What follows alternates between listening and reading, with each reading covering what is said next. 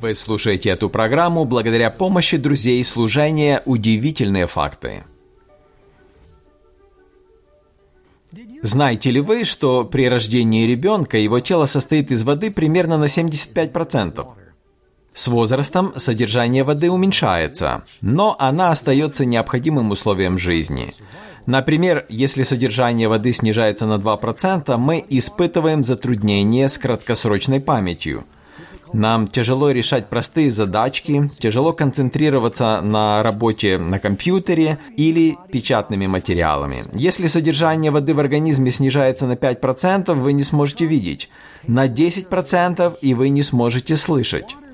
Вода играет важнейшую роль в функционировании всех систем организма. Но по оценке специалистов, 75% американцев испытывают хроническое обезвоживание. Недостаток воды повышает риск ожирения, хронической усталости и целого ряда болезней.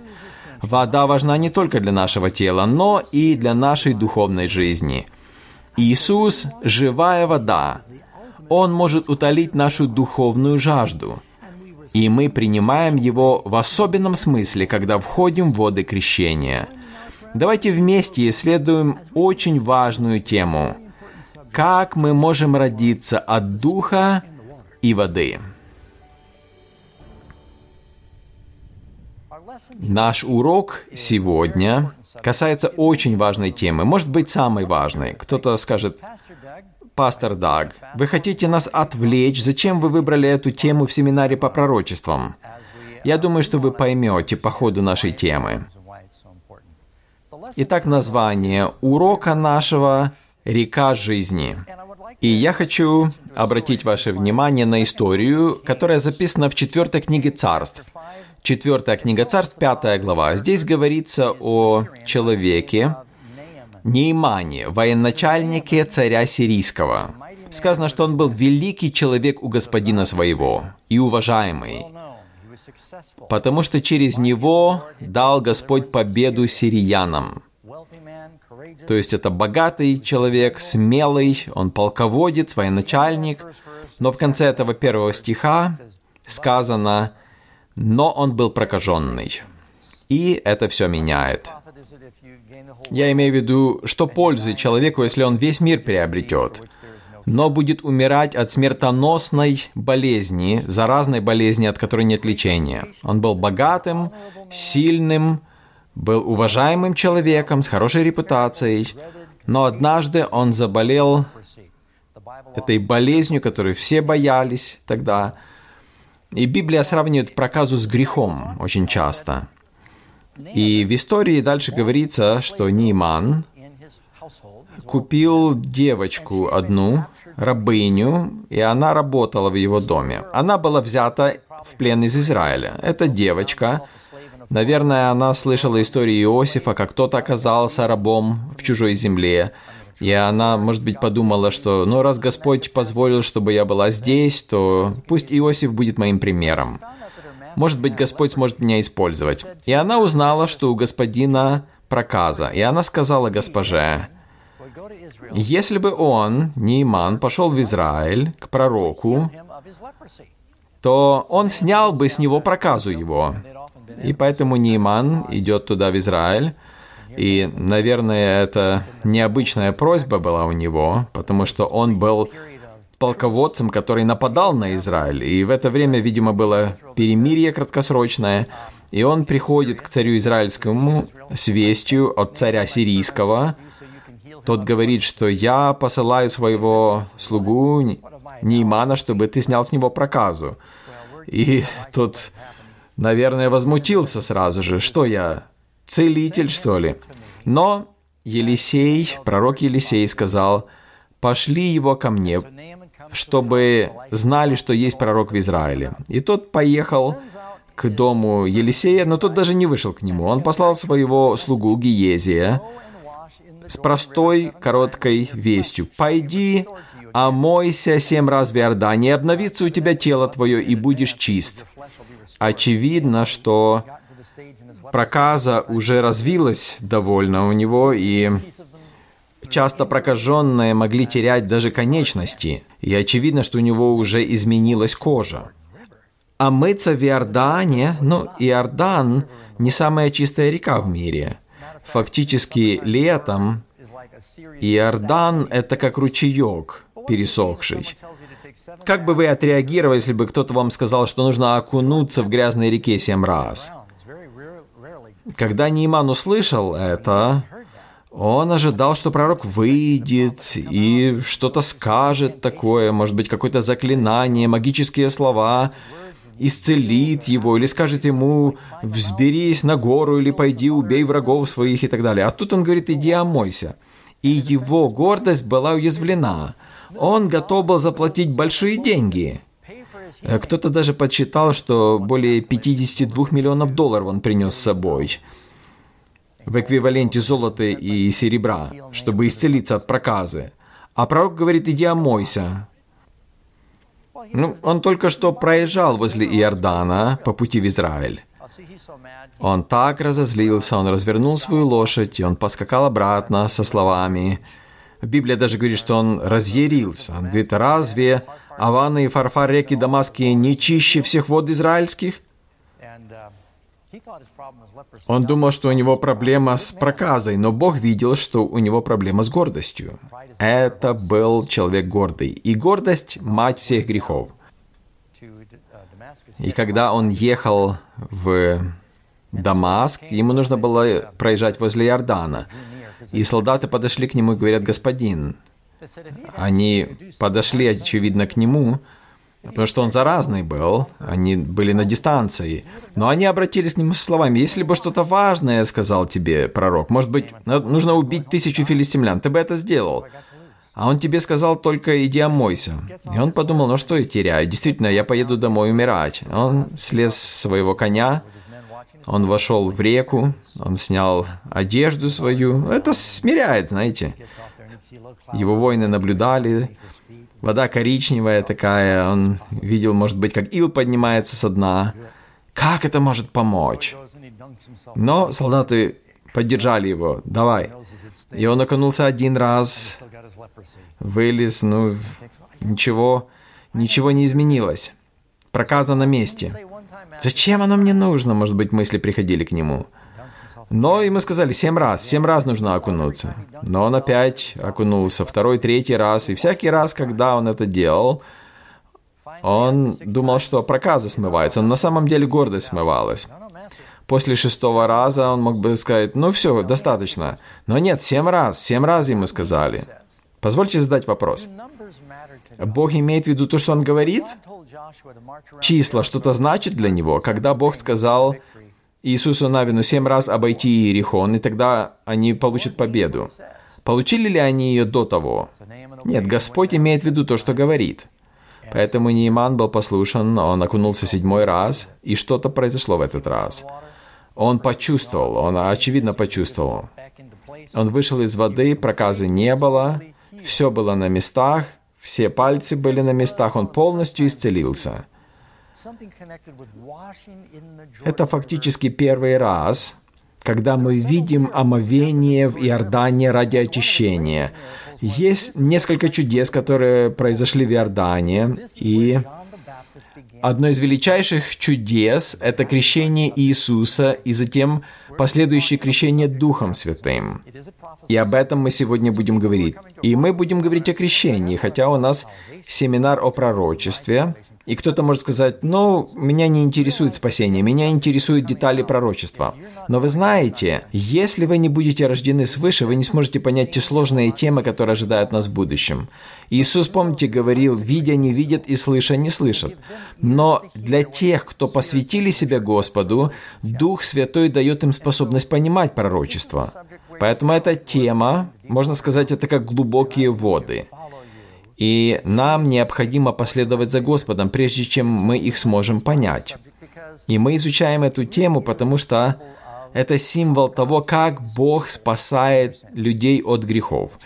Израильтяне, как Павел говорил в 1 Коринфянам 10 глава, они прошли через Красное море, это бы еще в Ветхом Завете было, и Павел говорит, что они были крещены в этом море. Они шли не по воде, но они сошли и пошли по дну. И Господь хочет, чтобы мы поняли, что крещение – это символ смерти, погребения и воскресения. И, возможно, это нужно для вас. Когда мы будем изучать пророчество о будущем, нам необходимо самим очиститься. Итак, первый вопрос в нашем уроке. Какой новозаветний пророк крестил или очищал в Иордане? Евангелие от Матфея 3.1 мы читаем. «В те дни приходит Иоанн Креститель и проповедует в пустыне Иудейской». И тогда сказано, Иерусалим и вся Иудея и вся окрестность Иорданская выходили к нему и крестились от него в Иордане, исповедуя грехи свои. Иордан в Библии – это символ смерти. Это самая низколежащая река на земле по отношению к уровню моря. Итак, она символизирует и смерть, и воскресение также. Второй вопрос. Какой славный библейский обряд символизирует омовение или очищение от проказа греха? Деяние 22.16. «Итак, что ты медлишь? Встань, крестись и омой грехи твои, призвав имя Господа Иисуса». Крещение – это обряд. Кто-то мне задал вопрос, а это впервые крещение упоминается в Библии здесь? Вообще, израильтяне прошли через Красное море, также был Нейман.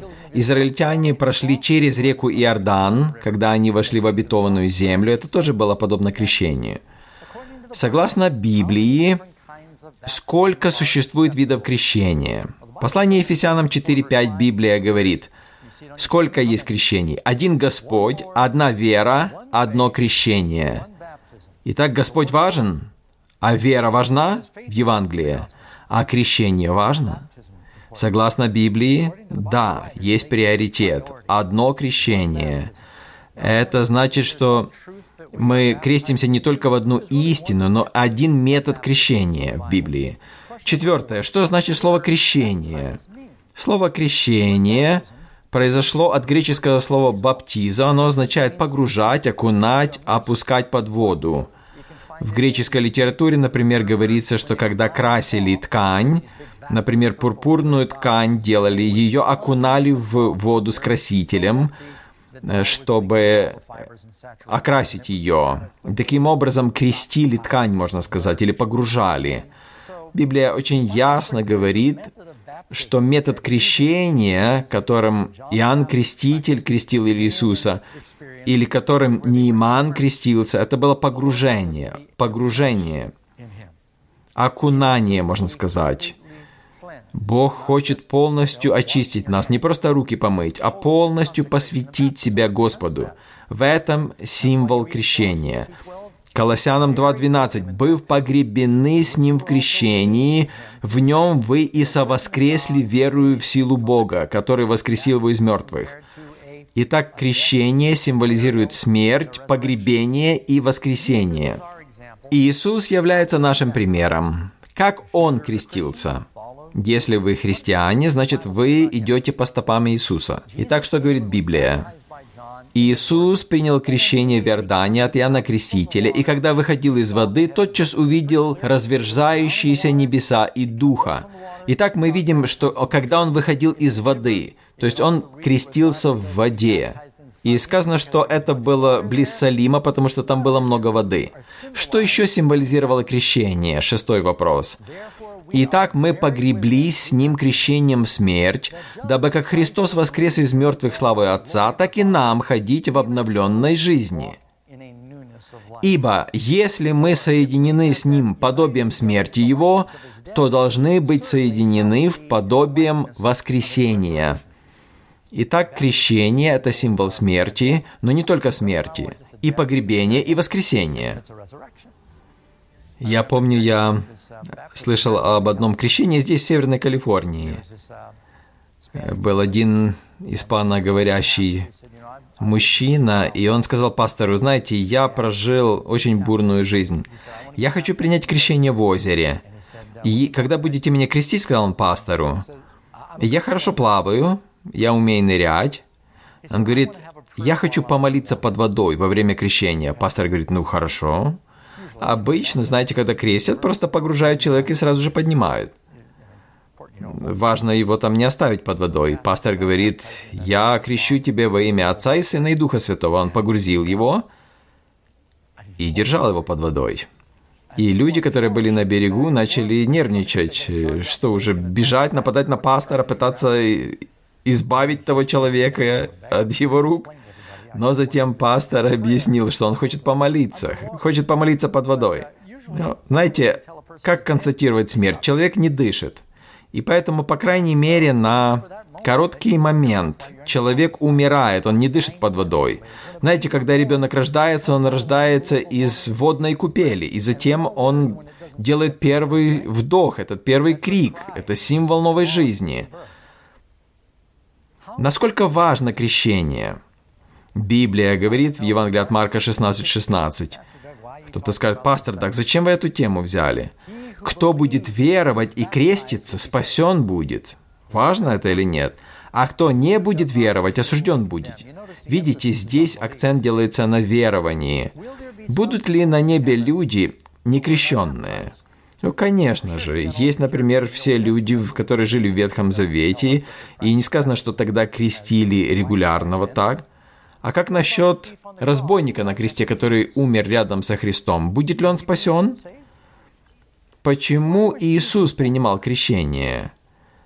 Он принимал крещение из-за своих грехов? Нет. Иисус принял крещение как пример для вас и для меня. Еще одна причина, почему я думаю, Иисус принял крещение. Он умер за наши грехи, а не за свои. Я думаю, что есть люди, как разбойник на кресте, которые в последний момент жизни обратились ко Христу, но не успели, не смогли принять крещение. Христос принял крещение за них. Потому что очевидно, что он принимал крещение не для того, чтобы омыть свои грехи. Бывает такое, что я навещаю кого-то в больнице, и человек уже при смерти.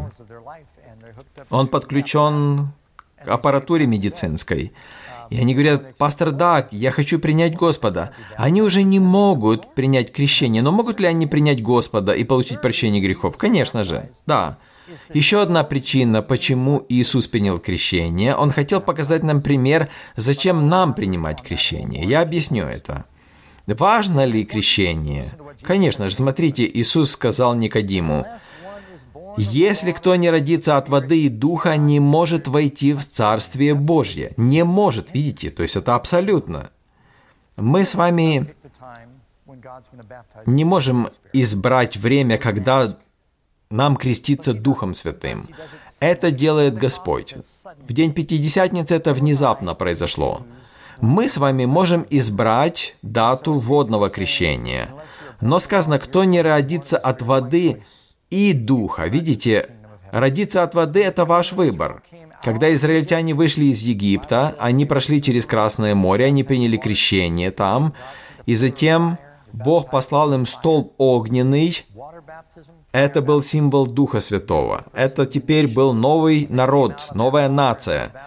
Они крестились в облаке, сказано. Даже наш мир пережил два крещения. Во время потопа Ноева это было также крещение. Но в следующий раз Господь сказал, что мир не будет разрушен водою, но будет огнем крещен огнем, и Бог сделает новую землю. То есть даже наш мир переживет два крещения. И вам также нужно два крещения. Какой благословенный Богом обряд можно сравнить с крещением? Я уже немножко подсказал вам. Это брак, бракосочетание. И в послании Галатам 3.27 мы читаем, «Все вы во Христа крестившиеся, во Христа облеклись». То есть это как обличение в брачной одежды. Крещение настолько же важно для христианской жизни, как и брак для семейной жизни. Это очень важно, и поэтому это публичный обряд. Большинство людей хотят, чтобы другие знали о их бракосочетании. При этом есть любовь, есть доверие, это посвящение. Какое повеление Иисус оставил своим ученикам перед Вознесением? Он сказал, «Идите, научите все народы, крестя их во имя Отца и Сына и Святого Духа». Итак, Господь хочет, чтобы мы шли и учили, и крестили людей. И Он говорит, крестите во имя Отца и Сына и Святого Духа. В Новом Завете, в книге Деяния сказано, идите, крестите во имя Господа или Господа Иисуса. Поэтому какие критерии, какую подготовку должен пройти кандидат на крещение? Первое, они должны понимать учение Христа. Матфея 28:19. Итак, идите, научите все народы, крестя их во имя Отца и Сына и Святого Духа, уча их соблюдать все, что я повелел вам, и сия с вами во все дни до скончания века. Итак, люди должны понимать азы библейского учения и принимать их. Это второе. Поверить в учение Иисуса. Итак, важно принять учение Иисуса быть готовым покаяться в совершенных грехах. Это означает сожаление в грехе и отвращение от греха. Позвольте задать вопрос женщинам. Если бы мужчина подошел к вам и говорит, ну, мы уже встречаемся какое-то время, я думаю, что нам нужно жениться, потому что если мы женимся, то я уже перестану к другим девушкам приставать. Как бы вы ответили ему? Сумасшедший, правда? Но есть люди, которые говорят, пастор Даг, если вы крестите меня, то я смогу бросить зависимости и грехи в своей жизни. Нет, Иоанн Креститель говорит, принесите достойный плод покаяния, то есть покайтесь в грехах, а отвернитесь от них, заключите завет с Господом. Не нужно креститься для того, чтобы полюбить Господа. Некоторые говорят, о, если вы крестите меня, то я полюблю Господа. Посвятите себя Господу до того, обратитесь, покайтесь в прошлых грехах. И это следующий стих как раз. Послание к римлянам мы видим здесь 6.5, Луки 3.7. То есть, будьте готовыми отвернуться от греха. И Иисус дает вам силу даже до крещения отвернуться от греха. Даже до крещения. Поэтому не волнуйтесь, что вы не получите силу. Крещение – это церемония, но это как бракосочетание. Любовь и посвящение должны прийти раньше. Итак, примите Христа личным Спасителем и переживайте новое рождение. 2 Коринфянам 5.17, Иоанна 3, стихи 3 и 5. А разве крещение Святым Духом не заменяет водное крещение? Нет, нет, нужно и то, и другое. Вы можете прочитать в книге Деяния, вторая глава, апостолы были крещены Иоанном Крестителем, но затем в день Пятидесятницы они были крещены Духом Святым. Затем Петр сказал им после излития Духа Святого. Книга Деяния 2.38. «Покайтесь и докрестится каждый из вас во имя Иисуса Христа для прощения грехов и получите дар Святого Духа». Итак, это необходимо. Помните, Анания подошел к Павлу и сказал, что «Господь послал меня крестить тебя», а Павел уже был обращен. Итак, если мы хотим омовения грехов, посвящение Господу, нам нужно заключить этот завет с Господом. Ну, я вам говорил, что, возможно, вы не все будете знать о человеке, прежде чем будете жениться или выходить замуж, но хотя бы что-то нужно знать, чтобы было посвящение. Но не ждите, пока вы станете совершенным, потому что если вы будете ждать этого перед крещением, то никто не примет крещение. Даже после того, как Петр, Яков и Иоанн были крещены, вы видите, что они не были совершенными людьми. Фактически Петр говорил, «Господи, Иисусе, отойди от меня, ибо я человек грешный». Луки 5 глава. Но Иисус сказал, когда ты обратишься, это уже за, задолго после крещения. То есть нужно заключить завет, но не ждите, пока вы станете совершенным. Креститесь во имя Иисуса Христа для прощения грехов и получите дар Духа Святого. И так идет крещение водное, а затем духом. С точки зрения Библии, эти крещения могут произойти в разное время. В книге Деяния, 10 глава, Корнилий, римский сотник, они были крещены Духом Святым. И затем Петр сказал, вот это да, они были крещены Духом, а еще крещение водой не приняли. Кто может им запретить это сделать? И так он крестил их водой. Затем, когда Иисус принимал крещение, то Дух Святой сошли на него, то есть, можно сказать, одновременно. Когда Иисус принял крещение, что сказал его Отец? Евангелие от Марка 1.9. «И было в те дни, Пришел Иисус из Назарета Галилейского и крестился от Иоанна в Иордане. И глаз был с небес, ты сын мой возлюбленный, в котором мое благоволение. Когда мы крестимся, Бог принимает нас. Он говорит, ты мой возлюбленный сын или дочь, в котором мое благоволение. Кто хочет, чтобы Бог благоволил к нам? Теперь Он будет смотреть на нас так, как будто мы никогда не грешили, и все наши грехи омыты. Вы прослушали данную запись благодаря служению Audioverse, веб-сайту, предоставляющему бесплатные аудиопроповеди и другие материалы. Вы можете больше узнать об Audioverse, а также прослушать другие проповеди, перейдя на сайт www.audioverse.org.